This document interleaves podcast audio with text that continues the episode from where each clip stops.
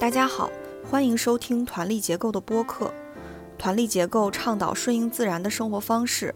我们将围绕每个节气，邀请一线生态农人、返乡青年、可持续生活实践者等作为嘉宾，来一起分享对于节气、物候、传统的观察与思考。我们先轮流自我介绍一下。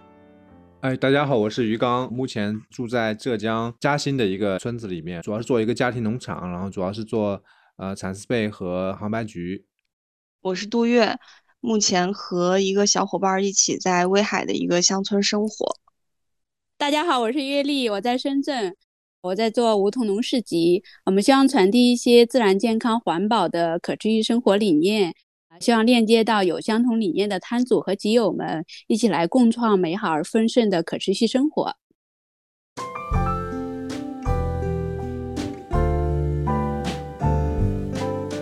这次节目是关于二十四节气的第十六个节气，也是秋季的第四个节气——秋分。秋分的“分”是平分的意思。这天除了昼夜平分，还有一层意思是平分秋季。在秋分日后，北半球昼短夜长，昼夜温差也开始加大，气温逐日下降。这个时候，我国大部分地区雨季刚刚结束，正是秋高气爽的好时候，也是农作物丰收的时节。呃，我在山东威海，现在大家就是在收玉米、收花生，就村里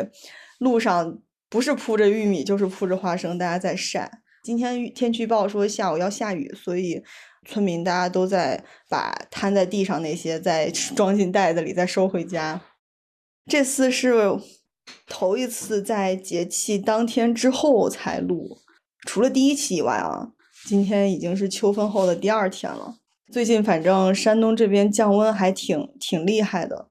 温差也比较大。就白天其实晒着太阳的话，呃，穿短袖也完全没问题。然后我昨天还去威海临港那边参加了音乐节。哇，就是就大家穿的还像夏天一样，我穿了里面一个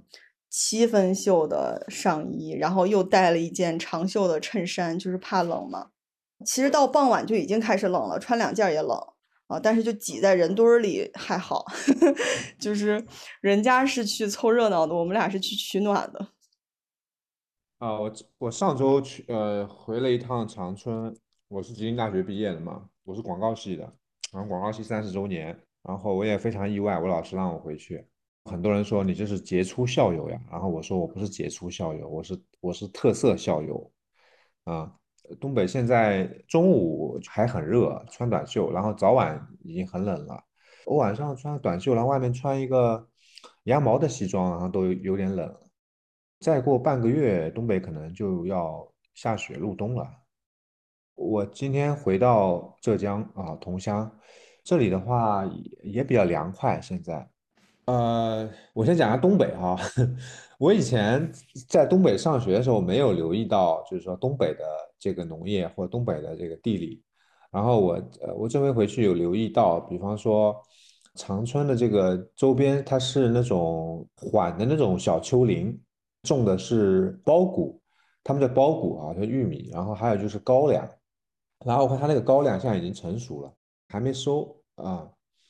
然后我还在昨天在长春边上的一个小农场吧，吃到了那个我们这里叫甜芦素，这个应该叫什么呀？北方就是像高粱杆一样的很高的，然后是一节一节的，但是比甘蔗要细好多，但是也是跟甘蔗一个吃法，就是那个皮可以剥下来，然后一节一节咬的，就是吃那个汁水，然后把那个渣渣给吐掉。这个我在东北吃到了。我已经有呃，可能有十几年没有吃了，呃，东北也有，居然也有这个东西。呃，我今天因为刚回来嘛，然后没有回村里啊，我现在在在我们那个县城。然后我听梅玉慧跟我讲，本来我以为这个去年是九月二十号开始养蚕，将来蚕种已经到了，然后他说没有养，呃，弃养了啊？为什么弃养呢？就是这个桑叶全被虫给吃了，所以这个蚕是没东西吃了。呃，然后这个详细的情况我还没跟他聊。哎，说到养蚕，我插一嘴哦，因为正好我前一阵子不是去丽君那里嘛，烟台那边一个村子里有有房子，就他姐姐在的那个村。然后我去看的时候，跟他姐姐聊了两句，他姐姐竟然在养蚕，他具体怎么养的我也不知道，我当时也没来得及看。哦，现在吗？还在养吗？对，我就很惊讶，就是趁着苹果摘袋之前的这段时间，他们门前已经摆满了花生，然后就是他们什么也没耽误，还又加了加了一个养蚕的这个事儿，就觉得他们好能干啊，就是真的一刻不闲着。哦，你说丽君的姐姐吗？对对，那可能是新推广的一个养蚕的，有可能。山东还能养蚕，那可能他就养一季。山山东是养蚕的，就威海还有一个什么丝绸文化馆啊，还是什么，我还没有去看过。应该在之前某个年代，大家都是养的，只是可能不像你们那儿那么出名，我猜是这样。是最早的时候，中国都养蚕，就是古代都是养蚕，因为中国的原生的这个做衣服的材料就是蚕丝和麻嘛，所以都养。然后只是后来棉花进来了之后，就很多地方改改种棉花了，然后蚕丝主要集中在胶南地区了。然后现在又又开始就是很多地方又开始养恢复养蚕。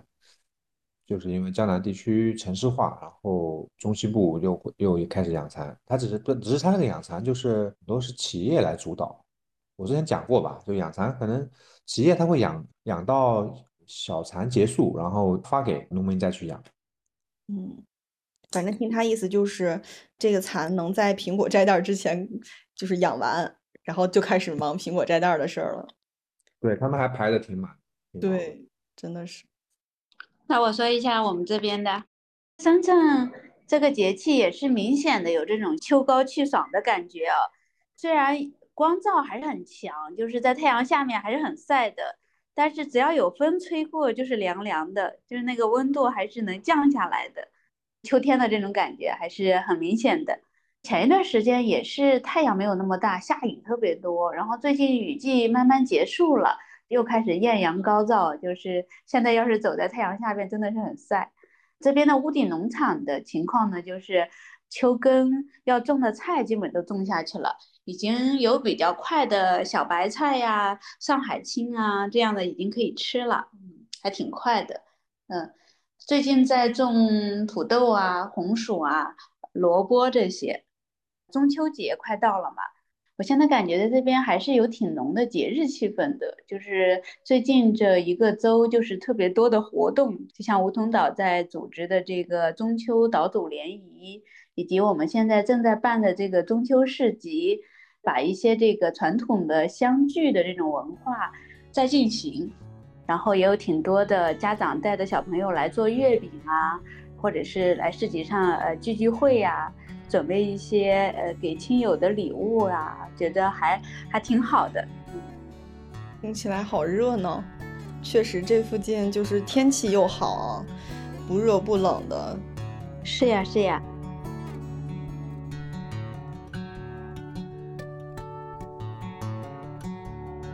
那我们仨谁先 分享一下最近的生活？鱼缸先吧。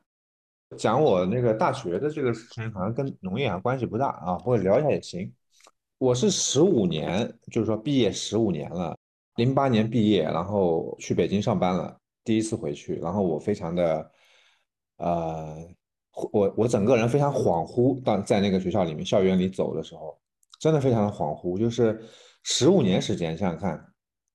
就有些有些地方就是已经变掉了，比如说我们住的那个宿舍楼那个地方，呃，学校可能要把它放弃，所以人越来越少了。以前那地方住的人非常多，很繁荣的，嗯，然后有些那个教学楼没有变化，有点历史的那种感觉。然后我的记忆就很多都涌涌现出来了，就是那个时候一个学院里面，但是其他系的那些人其实也有些人也不熟。但是这些人是组成了你整个的这个大学生活的。但是现在这些路上的人是你完一个都不熟。但是以前你可能走到什么地方，可能是，呃，这些人好像都看着眼熟。然后虽然你们不说话，就有不同程度的。有些人可能是你同学很熟的，有些可能是不熟，但是上过课。有些可能只是见过。就这样的人组成了你整个大学生活。所以你大学生活是我感觉是那样的一群人组成的。所以可是如果这一整一群人都都不在了的话。虽然有些这些建筑还在，就感觉好像青春就一去不复返了啊。然后我是去了每一个我上过课的这个教室，我我在里面都坐了一下，有有有些时候他们还在上课，然后我还听课，就反正就是真的很恍惚。然后我现在跟学弟学妹吧交流，然后我感觉现在这个人都相对比较实实际，然后他们好像没有办法理解我在做的事情。比如说我同去的还有一个师哥，他是一直在做广告，一直做广告，然后我感觉他传递出来信息就比较简单，大家都知道他在做广告，然后他是一个创意总监，他就会告诉这些学弟学妹说，呃，要应该怎么做这个广告的作品、创意作品、积累作品，然后去参加比赛，然后最后进入广告行业。但是我的 我的这个过去十五年的这个工作，还有我的人生是完全不是一个典型的一个广告人的一个职业生涯，啊，所以很难解释清楚。然后我发现它是一个交叉的学科，比如说我可能我对社会学有兴趣了，然后那可能会跟社会学院的人有关系，还跟农业有关系，还跟传统文化有关系。就我已经很难拿这个广告来定义定义我自己了。所以我不知道他们是不是就很难理解我过去的这个经历，就是他们是在做一个事业，你是在做自己。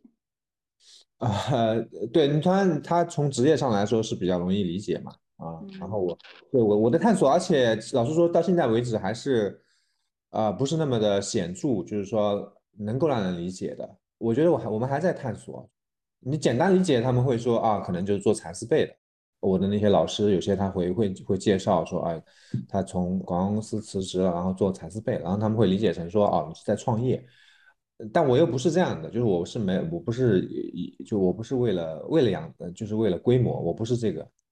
对，然后正好就是我在去之前，我们同乡的文呃，应该是叫文化局啊，发了一个培训。就是教养完蚕之后，这个蚕茧怎么处理，然后缫丝，然后织布，手工的这个。当然，织布会有很多准备工作，要经线、落落线什么的。这个东西已经失传了，我妈这辈都不会了。就梅玉慧妈妈她会织，但我不确定她会不会经是经线经这个，因为挺复杂的。再上一辈，就我爷爷奶奶那辈，他们他们会这个。但是因为同乡要有这个非遗嘛，所以他要有培养传承人，所以他做了这样一个培训的招募，然后我就报名了。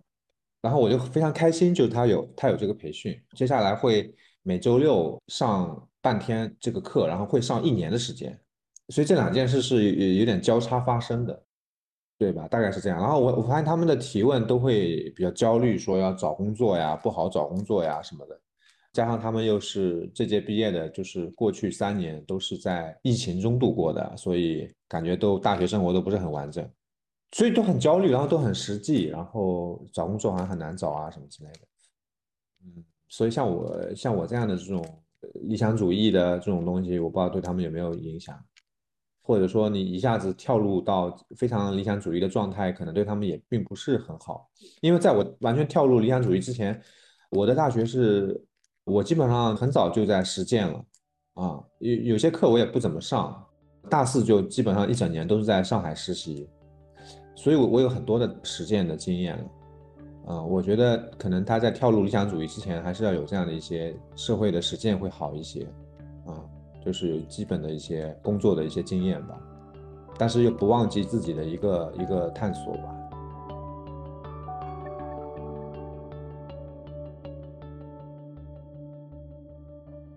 你们最近有没有听那个瓦依娜的新歌《大梦》？在那个乐队的夏天里面的，这个这个我我是每周都听的，我还买了会员了。呃，这个乐队夏天啊，但是我因为在东北嘛，然后昨天我看他们都在转发，因为每周五更新嘛，然后我看他们都在转发，我靠，我就然后我就 我就赶紧听一下，甚至我的老师就是我广告系的老师，昨天吃晚饭他还提到了这首歌，嗯嗯，对我我靠，这个怎么所有人都在讲这这这个这个这个乐队啊，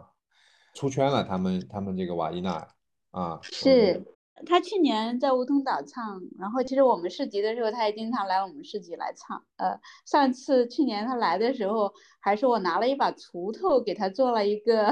那个话筒，把那个话筒绑在那个锄头上。他们很喜欢在田野当中，在自然里面去唱。我记得我们上次聊还是我跟谁聊，就是感觉，呃，有人说你这个不是典型的真正的农民，然后他说，呃，他是在创造一种新的农民的生活。啊，我觉得我是完全我是认可的，就是其实我们也都是一样的，对吧？是，而且他他其实唱出了从自然从农里面体会到的另外一面，就是跟自然比较融合的那一面。他就不是表面的一个辛苦，而是他背后的就体会到那种自然。而他最近这个大梦的这首歌，呃，我觉得他还真是很有深度的，就是把这种呃，你你刚刚讲那个大学生的那个焦虑的时候，我就想到这首歌。其实人如果是跟着事情走，哈，一生都在焦虑。你看他的那首歌里面唱的，从小到老没有不焦虑的事情，只要想焦虑，一直都有焦虑的事情。那就是放松下来，然后真的是去跟自己在一起，去做自己想做的事情，这时候才真的是不负这个生命的，就很感动。就是说怪不得就很多人听着听着都听哭了。就是真的是在告诉大家，要回到自己的生命本身去做自己想做的事情。生命如果只是大梦一场的话，你到底想做什么？我也看到朋友圈有好多转发，但是，但我有个毛病，就是当朋友圈充斥着同一个内容的时候，我就非常不愿意点进去看。我经常是等它过了这阵儿之后我才反省过来，就是啊。好像有个什么东西我没看来的，然后再去找出来看，所以到现在我还没有听，但是确实我也我也被刷屏了。我是这样的，我我呢就是昨天晚上听了，然后我还找出了一张和呃瓦伊娜那个巴农的合影，二一年的时候在一个农业会议上，然后我一直想发到朋友圈了，但我一直没发，但我在想，你讲的那个那段话，我觉得跟我想讲的是一个意思，就是说追着这个事情跑的话，你就会像梦一样啊。我觉得你怎么样能够走出这个梦境，就是要找到一条线索。那我觉得这个线索就是去找到自己的使命啊，就是不要去跟随所有人，就是你要找到自己的使命，找到自己真正想做的事情，找到自己的一个就我是谁。这样的话，我觉得最终能够走出这个梦境啊。我我有这个感觉。当然，我没有发朋友圈的原因是，我觉得很多人可能觉得他这个歌还表达另外一个意思是说。啊，是不是这个社会出问题了，或者说这个社会需要做一些改变？是不是压力太大给给每个人？但是我们刚刚的解读是，当然从个人层面的解读了，对吧？然后我还想说，那怎么样就找到这个走出这个梦境的线索？那有些人像这个乐队就是唱歌种地，是吧？那像我们就是养养蚕种菊花，每个人都有自己的这个使命吧，就是要找到吧。联想到我大学时候那个就是整个的探索，就大学时候我觉得是迷茫的，就像我之前讲过，就是说那个时候其实没有找到使命，就会以这个社会上面流行什么来代替自己的使命。那当然社会上流行就是说要挣钱，然后就是想做商业经营，呃，但是这个不是不是自己的一个一个使命。是，就是如果不是自己的时候去强迫自己那样做。他当然是焦虑的，他而且自己的天赋，然后自己的灵魂愿景是完全没有发挥出来的，就整个人就就是蔫蔫的状态了。对，但是我觉得我大学的时候有一个我觉得可取的地方是说，我没有把所有东西全抓住，就是比如说有些人我会发现，嗯，又要考研，对吧？然后他又要想考公务员，他又要想保研，他然后他又要想去找好的工作，他就会精力非常的分散，然后什么事情都要去做，他就会很累。然后我那时候已经很明确，就是我要工作，考研、保研什么这些东西我都完全没有，我都不知道。但是当时反正要不然他们会就真的很很厉害，学校内部啊，我就一门心思去工作，然后我就实践，就是你要有有一个决策，就是你到底要什么，就要不然你你什么都往手里抓的话，最后。反正我好多过了这么多年，然后好多当年的这些同学，他们你会发现，很多他们都浪费了，他们很多都浪费掉了，就就是这些机会啊。其实他可能并不呃喜欢学术，可是他们就会去就会去抓这些机会，然后过了十多年之后，你会发现他们也没有在做学术，呃，就可能做一个并不相关的工作，然后我觉得是有点浪费这些机会。其实何止是大学，就像那首歌里面的，如果是我们没有找到自己的时候，应该一生都是在浪费吧。听了那首歌，很有这样这样的感觉，就是真的是要找到那种活着的感觉，跟那个世界去融合的，能够去欣赏到这个世界的美好，然后也在做自己喜欢的事情，让自己的生命力能够迸发出来的事情。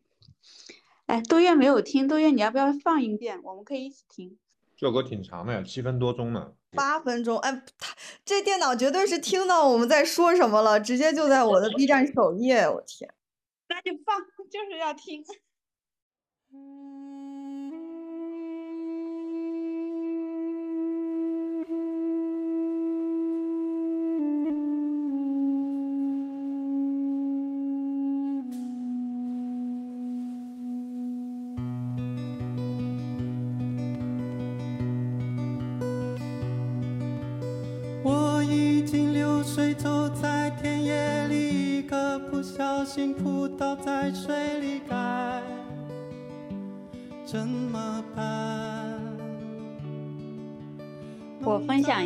就是我我最近在经历的一些事情啊，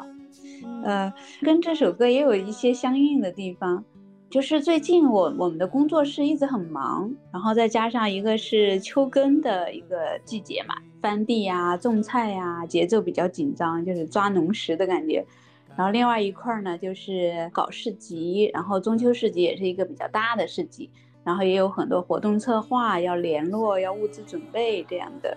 这个过程当中，我就发现我最近有点陷入到工作的迷失。就是在这种状态里面，就好像有一个工作愿景在那里，就我一定要做到什么程度，菜要什么时候种好，然后我希望它种的水平是什么样子，自己也是这样。我我发现，在你有一个预期的时候，再去做这个事情，真的是带着一些压力去做的，就这时候创造力是受到限制的，而且也会影响整个团队的创造力。就是我会发现到。呃，我会焦虑，然后在这种焦虑的状况下，看到的都是问题啊，就是这里没有做好，这个土这里没有整平啊，然后这个菜苗没有种活呀，总是找到他们很多的工作漏洞，就会批评。团队的成员之间也会有一些这种抱怨，大家都会觉得紧张有压力，反而他很多时间是花在焦虑上去了，做事情的效率反而是会更低，有一些创造力受到限制，发挥不出来。我最近觉察到这个之后，我就开始去放松自己，换一个角度去想。就是我，我当时是因为累到一种什么程度，就是整个人坐下来瘫了，然后就不能动了。然后市集那天第一天结束，我就坐在那里，人家回家了，就剩我一个人那里坐着在湖边。因为那天正好又是我的生日嘛，然后我就在想，我为什么而活着？就这么一句话一下爆出来，一下就冷静下来了。如果是来体验这种美好的，也一直在做自己热爱的事情，为什么会出现这样的状况？就会发现到我们掉入到一种迷失里面，啊，有目标，有期待，把一个事情想着一定要做成什么样子，啊，其实它自然当中的事情都是一直都在变化的，就好像下雨，呃，它就是那天下雨了，第二天突然有大晴天，然后那个菜苗在那种情况下，它就是很难活下去。如果是我们当时没有那么焦虑，就是我们马上就能反馈回来啊，这一茬已经失败，再重新种就好了，又何必在那里自责或者是去责备你的同伴呢？然后大家也会积极的去想更多的办法去做，呃，它的结果并不是说这个菜一定是种的多好，而是每个人是在体验这个世界，也在体验自己的生命。如果是我们在体验焦虑，然后同时也把这个焦虑带给身边的伙伴。他们也在同样体验着焦虑。如果说我们去体验这个，去接受自然，去想我们可以怎么样跟自然去互动，顺着这样的一个自然的节奏去走，那你反过来体会到的东西就很不一样了。市集这两天我也有这样的一个体会，就是第一天的时候是很紧张的嘛，然后第二天之后，我的这种态度一转变，我就会发现到，在看什么事情的那个眼光都变了。就是不着急了，也不会去责备了，就是看到那个同事，然后没有做到那个事情，我就知道他是昨天熬夜太晚，呃，他已经没有精力去处理那件事了。那所以如果。呃，没有那个乐队的话，我们可以怎么做？呃，然后就想着，哎，就是可以，大家想唱歌的就可以来唱呀。立马就有摊主说啊，我我想去唱。然后另外一个说，呃，我老公是个吉他手什么的，类似这样的。哎，就就发发现一个自发的一个 一起玩音乐的现场又开始出现了，或者是一起来乐一乐的现场，就会发现到它其实是有很多的可能性。如果我们想要去体验美好，那就去看到美好。就去接受到现状，去找美好的事情去经历，就是在这样的时候，我就我发现我的脑子就松了下来，然后看到有一个摊主没有来今天，然后以往的时候我就会很焦虑，就说这个摊位空着了该怎么办呀？然后就会很着急的打电话，一定要让他来怎么样？我我现在在想，哎，这个空座其实可以做别的用处，桌子一展开，再放几个椅子，就可以有小朋友在那里画画。然后这时候也是可以让这个市集有更多美好的地方，真的是心念一转，世界都会在跟着变。我们想要去经历什么，是由我们自己来决定的。我昨天还有听到一句话，那是说，不是因为有这个事才要人去做，而是因为有这个人才有这个事。这个人的状态就决定这个事的状态。那当然，我们想要这个世界怎么样，也是有自己的状态去决定的。同样的世界里，就是有人在笑，也有人在哭，那就是不同的人在看到了不同的东西。会怎么办？我看到花儿在绽放，我听到鸟儿在歌唱，我看到人们匆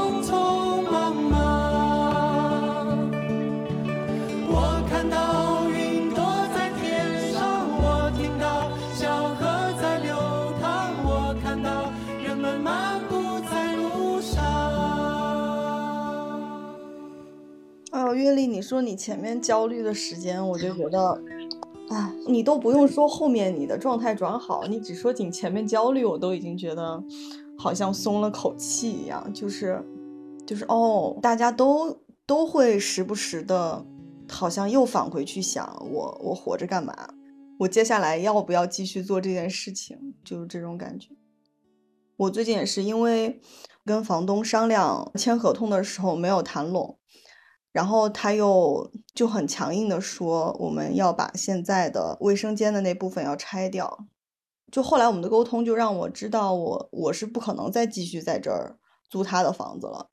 就他又要求每年一千，然后又要求从今年开始就要涨，就几乎翻倍，之前是八百，他要涨到一千五。啊，我就觉得那要一年一千，那还了得？然后又限制你这个，又限制你那个。我们今年的租期是到十月底嘛，我们就在。十月底之前搬走，但是搬到哪儿就一直没有想好。其实刚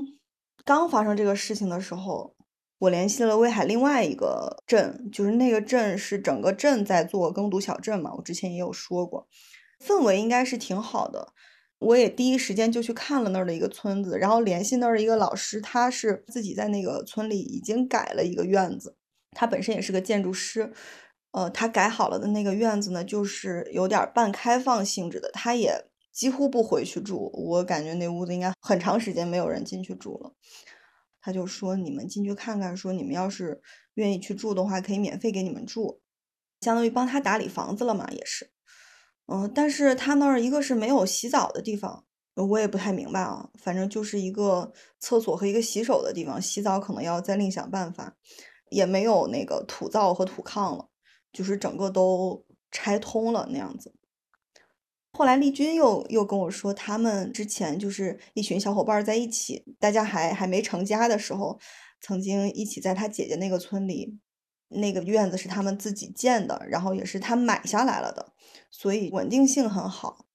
而且有五个卧室，就因为他们当时小伙伴比较多嘛，然后还有一些实验室的器材什么的。丽君说，她为了种种一些香草。就是不能过冬的一些植物，他还把那个院子都扣上了那个玻璃，就相当于整个院子是一个阳光房，而且那院子旁边就有一块地，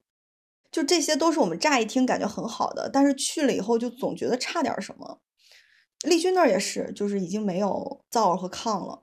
虽然这个这并不是大家住到农村的一个必备的东西啊，但是只是好像我觉得在北方，在一楼的平房如果没有这么一个烧火的东西。就还是会觉得有点潮，哎，所以就是它虽然很好，但是没有办法让你觉得就是这儿了，我我就要在这儿住着，就是没有我们当时搬来这个村的那种感觉。我最近发现我一个问题，就是其实，在确定不跟他续租之后，我就很焦虑的想尽快找到下一家，尽快找到接下来要做的事情，所以就很着急，就是所有的这些都是。就就都是头脑在分析利弊，但是分析我分析不出来。这个房子、这个村子有这些好处，有这些坏处；那个房子、那个村子有这些好处、这些坏处，就是我没有办法去真的给他们打分儿，然后做出一个做出一个选择。我的选择好像都一定是要我一下子就认准的，所以现在我还没有拿定主意。嗯，就也搞得挺难受。但是我意识到，好像有一些事情是你靠脑子想想不出来的。也许你放轻松，然后该干啥干啥，会有一些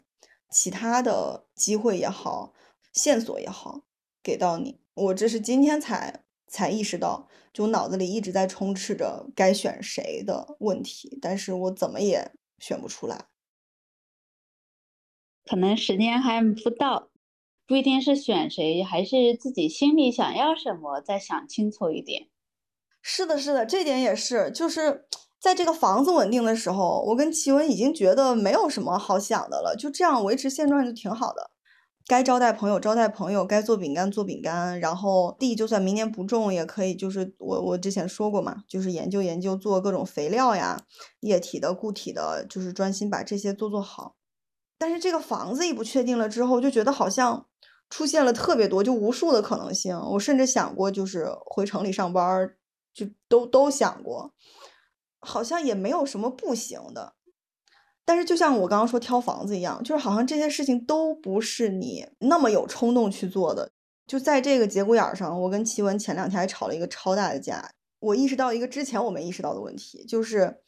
我其实一直接受不了他对我最坏的那个样子，我接受不了。然后他也接受不了我对他最坏的时候的样子。但是我觉得，就作为朋友，你必须要能接受彼此最最不堪的那个样子。你们才能做，就是好好的时候，谁跟谁都能挺好的。但是如果你能接受他低点的那个样子，你们才能就真的是朋友。然后我就意识到不能，我我接受不了，他也接受不了。然后就不止这个房子不确定了，这个事儿不确定了，连连连合作的伙伴这个人都不确定了，就就整个人都崩了，你知道吗？就是就虽然虽然说这个不确定性是是可以带来很大的改变的，就是你的未来好像。真的是无数种选择，好多条路，但是你这种时候就反倒需要一些，就是需要缩小一些选择，不然的话就就是已经乱了，我脑子里面。嗯嗯，对啊，我看你 找房子都找到烟台去了，那可能就 其实丽君那儿还有一点吸引我的是，他们人在那儿嘛，就是感觉好像虽然大家不在一个村子里，但是不近不远的有一个伙伴。嗯，而且未来你们有一些事业也可以一起做的，他也就是在乡村探索这种生态种植嘛。嗯，我讲一下我我们找村子的经历，我其实也是一样，就是，但我们有一个跟你比较相对好一点，就是你刚刚讲，我们会窄一些，就我们肯定会在桐乡，嘉兴我都不会去，杭州我也不会去，湖州我也不会去，我就是在桐乡，所以这样它就是一个县的一个范围内。然后因为我们又要送小小孩上学，所以那又不能离小孩的学校太远，所以那就又更限定了。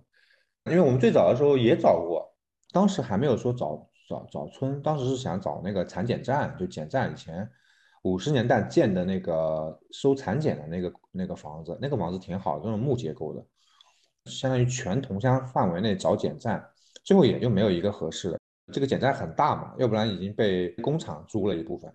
啊、那就呃有时候会有比较吵，要不然就是边上是个庙啊，感觉庙里也不太好，然后要不然就是边上是个垃圾站，就是都没有合适的。那个我记得已经是一七还一八年的那那那阵子，那个后来我们减站就放弃了，就不找减站了。最近不是我们自己村始终不合适嘛，而且可能要修路啊，要拆迁，反正这条路吧，就是肯定是要修了，修这个同乡的三环。那这个村基本上就很不安静，最后就限定在我们现在送小孩上学这个，相当于同乡的西北角，可能是在两个镇石门和乌镇两个镇之间。然后我们又看了好多的村，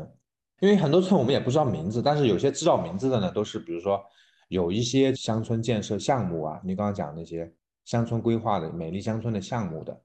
然后我们也看了好多，比如有一个村。就是一个深圳的一个城市规划公司过来，搞了一堆民宿啊，然后房子呀什么的，然后因为疫情，然后都是停止经营了。我们看了一下他这个，呃，就想租一栋，比如说，但是打电话呢，他们说又不想租。村里面还带我们去看了另外的房子，但我们感觉就是说，嗯，村民感觉这个眼神怪怪的啊，感觉气气氛不是很对。就也不是很喜欢，然后我们还看过一个种蘑菇的村，反正看了很多的村，然后最近看呃觉得还挺好的一个村呢，是要到明年四月份才可能会有空房子，所以我们要等到明年四月份。之前还有另外一个，就是呃，这个村呢也是有那种美丽乡村项目，但是它的好处是，原来的村民还住在里边啊，在里边生活，也有人在养蚕，呃，然后呢，它的这个环境啊，就是这条河，哎，清理的很干净，就是清澈见底的，这个在我们这里很少见了，因为水都不是很干净，但是它的很干净。我然后我也看过一些普通村，就是没有这个美丽乡村，没有政府之前任何规划的，就我我觉得找普通村也挺好，就像我们自己村那样的。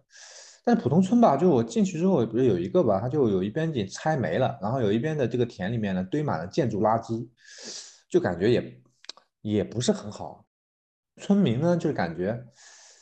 年轻人呢不在，然后老年人呢在家里面，我感觉眼神吧还是有点幽怨。就有点死气沉沉的啊，然后我也怀疑，比如说我们突然作为新村民进去呢，可能会遇到一些莫名其妙的一些阻碍，也是有可能的。就是他们都没有准备好来一个陌生人进来，我感觉，那对我们来说这个事情就压力挺大的。如果是这样的话，因为本来我养蚕做这些事情已经挺累了，还要处理这种东西，那就太麻烦了。所以你找一个类似于已经有政府参与规划。它当然不是一个普通村了，它已经不是那种原原生态的，就自然而然那种。但是呢，起码村民就是他见过，因为里面已经有一些这个新村民进去了，我猜他不会有特别大的反应对外面的人，这样对我们会比较友好。我觉得，我我们大概现在是这样一个一个一个经历。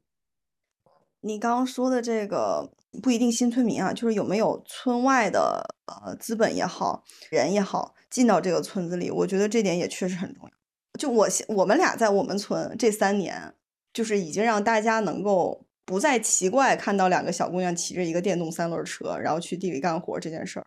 就我觉得村里再来其他人这样，就大家也不会觉得太惊讶了。但我一想到我们要去一个新的村子，然后面对新人的盘问，我就觉得 头好大，就是就是好恐惧，就是你要重新在那个村子里建立起关系，就像你说的。大家看你的眼神，哎，这个我也觉得你很有意思，就你好像对眼神很有那个洞察力，就是能看出来这个村的眼神跟那个村不太一样。就是人的这一块也让我非常头大，就是一想到去到一个谁也不认识的村子，就会觉得很无助，就是真的很无助。然后还要慢慢让这些人适应你在这儿种地这件事情。我今天就在想，有没有可能还继续在这个村。但是在别人的就别的房子里再再看看，再考虑一下。对，一个是村民，还有村委会，就是政府啊什么的。嗯，其实各个方面都有。就是其实我们现在在自己村吧，这些都没有特别考虑，因为都熟人。可是你一旦换一个村，就完全不一样了。呃，我估计肯定要跟村委会打交道。我们现在基本上都不理的，不用理，人家也不会来搞你，因为你是自己村的嘛。但你要换一个村。我估计还得跟村委会打交道，肯定要那种半熟人社会、半陌生人社会那种感觉，肯定要。是的，是的。对，这次跟房东没谈拢的当晚，我就给书记发消息了，我就问他帮忙打听一下村里有没有其他合适租的房子，然后他说他再帮我去跟那个房东商量一下，但是后来房东又提了其他事情嘛，我就说这个房子是肯定不能租了的。就其实书记也没有多说其他的，就会让我心情有点复杂。就是因为我一直觉得我们这几年相处的还挺好的，但是你发现，在触碰到利益问题的时候，他没有办法。就是你，你可以说他不顾你们的情谊，但是对他来说，就像你说的，这些都是他们本村的人，我是可有可无的。就不管我我们俩，我帮了他多少忙或者怎么的，但是。他不可能因为我而舍弃他跟本来村民之间的关系，嗯，就这点也会让我觉得，也不能说失望吧，但是就是有点有点失落，就是没发生这个事情的时候，你不会意识到这是个问题，他是不可能也没办法向着你的，反正我感觉这个周过的我就是脑子要爆炸，是个挺难的选择，真的，但是。我会相信它是一次改变的机会，但只是说还没有，就是好像你从一条轨道上换到另外一条轨道上，就你知道换过去了之后没什么，就日子照样过呗。但是你就是换轨的这个过程会有点难受，就是你要咯噔一下，就那种感觉。就是啊，就是一下离开自己熟悉的环境和生活节奏嘛。对，嗯，哦，然后还有刚刚你说你听那首歌的时候，嗯的那个反思，我也在，我也在想，就如果是我一个人在村里的话，我要干什么？然后我就会觉得很很慌，就我发现好多事情好像，就一个是我不确定我要不要这么做，一个是我不确定我能不能做，好像一个人就一下失去了很多力量，如果没有同伴的话。就这个也会让我产生自我怀疑，就是你刚刚不是说到说，就是你要看清自己擅长什么，想做什么，想要成为什么吗？然后我嗯觉得我好像就是一切都乱了，就是一切都变得不确定了。就之前好像觉得自己挺确定的，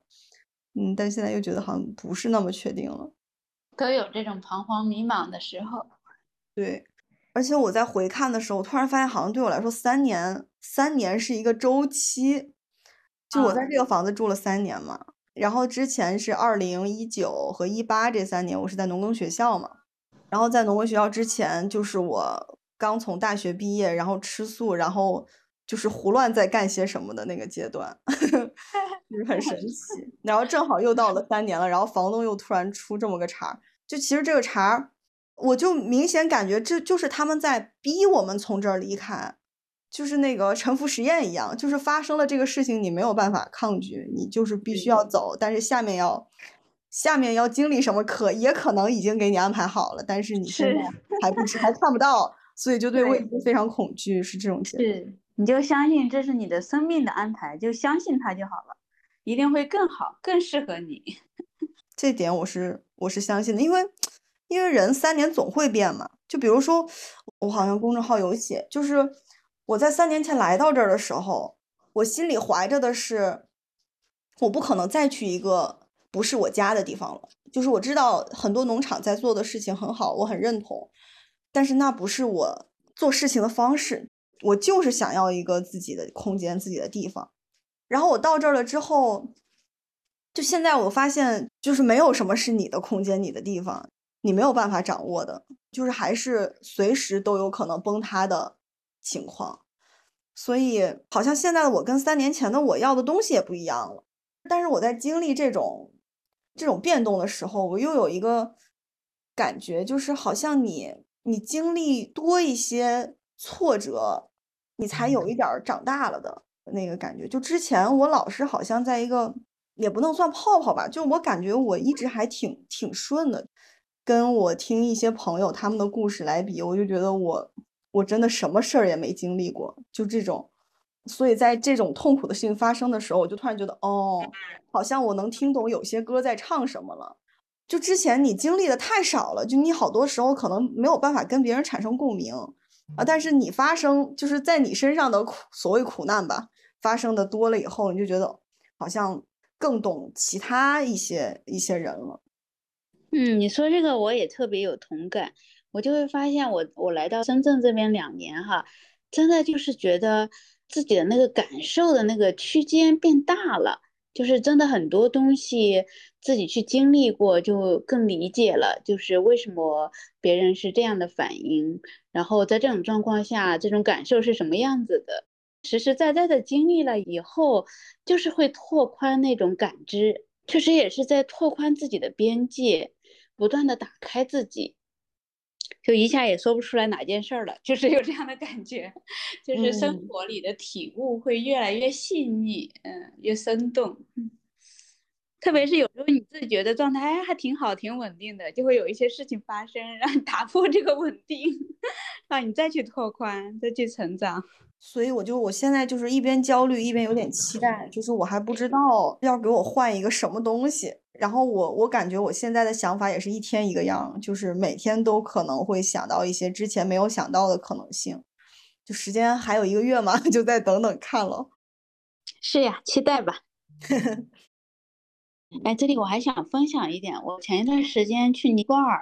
不是禅修了一个周嘛？其实我们当时那个师傅带我们学习的一个主题叫中阴，它意思就是一个中间时刻，就是这个中间时刻，就是一个事情已经结束，另外一个事情还没有发生，这个阶段都可以叫做中阴。中阴是巨大的提升的时机，比如说你突然被炒鱿鱼，或者是高考突然没考上，或者是经历其他什么大变故的时候，就这时候是生命提升很重要的时机。死亡也是，就是人死之前的那个中阴时刻，也是很重要的提升时期。你把它放大来看，其实生活当中处处都有中阴的时刻，你有很多可以再选择的机会。人往往在一种生活频道的时候，就慢慢的会趋于稳定，就会停止朝着自己的生命愿景去走的那个过程。这时候发生一些变化，它会让你更容易跳脱出来，才能再往上走一个台阶，让你自己的格局在变大，然后眼界在变宽，体会到更多的东西嘛。它其实是一个这样的一个过程，就是老师就提到说，其实有变化的中阴时刻，就是我们觉得难过的那个阶段，要比那种顺境啊，对我们的帮助会更大。嗯，那老师有教要怎么做吗？你是意识到这一点是吗？我们当时有一些小的练习，呃，这是一种回望的方法，就是你就是冥想，放空自己，就是我们回望自己经历的艰难时刻，你会发现很多是有重复的地方的，就是那些原因啊，或者那种变化的方式，它总是有很多相似点，就是人的一些模式往往会重复，重复的去在一种模式里面去变化。你就找到一个过去的艰难的时刻去回望它，就发现到你当时为什么会有那样的反应，比如说很焦虑啊，然后痛苦啊、愤怒啊，你去连接到其实你有这样的反应的背后，是你内在的对你的生命的美好的渴望，就是你希望的和谐，你希望自己的爱能够长出来，你你去连接到你这些反应背后，你对生命的那个美好的渴望。就是那个是能给人力量的，你再从这个力量出发，说如果是这样的话，我还可以做什么样的反应，做什么样的选择，然后你会发现到过往的那个时刻，你其实可以怎么样，呃，选择是更顺应自己的心的，更符合自己的那个美好的愿景的。那当然，以后你再遇到这个困难的时刻、变化的时刻的时候，你也去想啊，我为什么要有这样的反应？那我的背后是对什么的期待？我的生命这个阶段是想要什么？连接到那个美好的时候，再从你的那个心愿出发，再去做选择，就会比较客观，不容易受你的情绪、你的感受的牵绊来做决定了。嗯，等剪完这期音频，我要来，我要来试一下，因为我刚刚突然回想到我们在来的初期，二零二零年的时候，我们关于这个地方在想的时候，哇，其实想了好多事情哦。有一个是想做一个当地的二手物品的交换的一个地方，然后还有一个是希望这儿是一个。可以疗愈人的地方，倒不是说真的有什么医术可以看病啊，就只是说大家如果觉得心烦的话，不知道该找谁倾诉，或者你不知道该去哪儿的时候，你可以来这儿。就是我们希望我们是可以接住大家所有情绪的。我感觉现在我们俩 除了对彼此不容易接纳以外，其实我们对其他人的事情还是挺容易接纳的。就是来的朋友有跟我们说。说过一些，就也许听起来不是很道德的事情，但是我们都觉得好像从他的角度去可以理解，也可以接受，也就我们也不会乱跟别人讲，或者就是去评判他或者怎么样。就是我感觉这一点我们还是能做到的，就是让他在这儿跟我们一块儿吃住，然后我们劳动就劳动，我们休息就休息。其实这。啊，这一年吧，差不多也有陆续几个朋友来了，就是我感觉大家大家感觉都还挺好，然后我们俩感觉也挺好，就是我们可以听他的故事，然后他也可能会从他的那个面相提出一些我们俩没有想过的问题。这种我们很希望这个地方可以带给大家的，就是那种家的感觉，它不一定是你家，但是是一个你可以觉得安全和放松的地方。嗯。约利要刚刚不说那些话，我已经把这件事情忘记了，就是我就沉在那个挑房子的焦虑里了。是呀，是呀，你看想到自己的这个美好的发愿多好，嗯，那肯定是能有更适合完成你的这个愿景的地方。你你想要的这种愿景哈，就是让我想到，就是如果是我我有想去的地方的话，就像现在这个齐溪，呃，还有盈林农场，他们那个社区，我感觉他们想做的也是这样的一种愿景。就是很累的时候啊，就像那个，特别是深圳的这种压力比较大的工作组，然后他们就会想去到齐溪放松两天，就在那里住两天。哦，现在也觉得就是一个村子里有一些其他的新村民，已经有其他新村民入住的话，也会是一个非常大的优势，就让大家觉得你没有太奇怪。是你也需要伙伴的呀，就是自己的力量有时候也会感觉耗尽了，或者是有一些断片儿了，但是旁边有伙伴也可以有一种提醒，也有一种相互滋养嘛。嗯嗯，先处理眼前的事情嘛，嗯嗯，就是其他的不太清晰的也别不要着急做决定，有可能又又把自己绑住了就。对，就真的是我，我现在非常深刻的意识到，好多东西是你头脑想不出来的，就是你只能等。就等自己的心静下来，然后你要做什么，它就会跳出来。然后那样的，你你想清楚的时候，那个机会也会跳出来。啊，谁邀请你，你等着谁邀请你，你再去。嗯嗯，是。哎，你想，我们当时找到这个村子的时候，应该就是从二零二零年十月，找了一个月，就一个月我都没有放弃，就是在各处跑。后来来到这个村，还是我一个朋友看到的一个公众号，他转发给我，我只是说想来休息一下，因为我们俩找的太累了。然后结果就就一看就看上了，就是对这个村子也很满意，对，就就是很顺利。那个时候我就觉得就是没有别的选择，就是它了。不知道这次会出现点什么。就是，就抱着美好的祝福，然后放松的等着吧。好，收到。你 祝鱼缸找村子顺利啊！好嗯，看咱们俩谁先找到合适的。拜拜。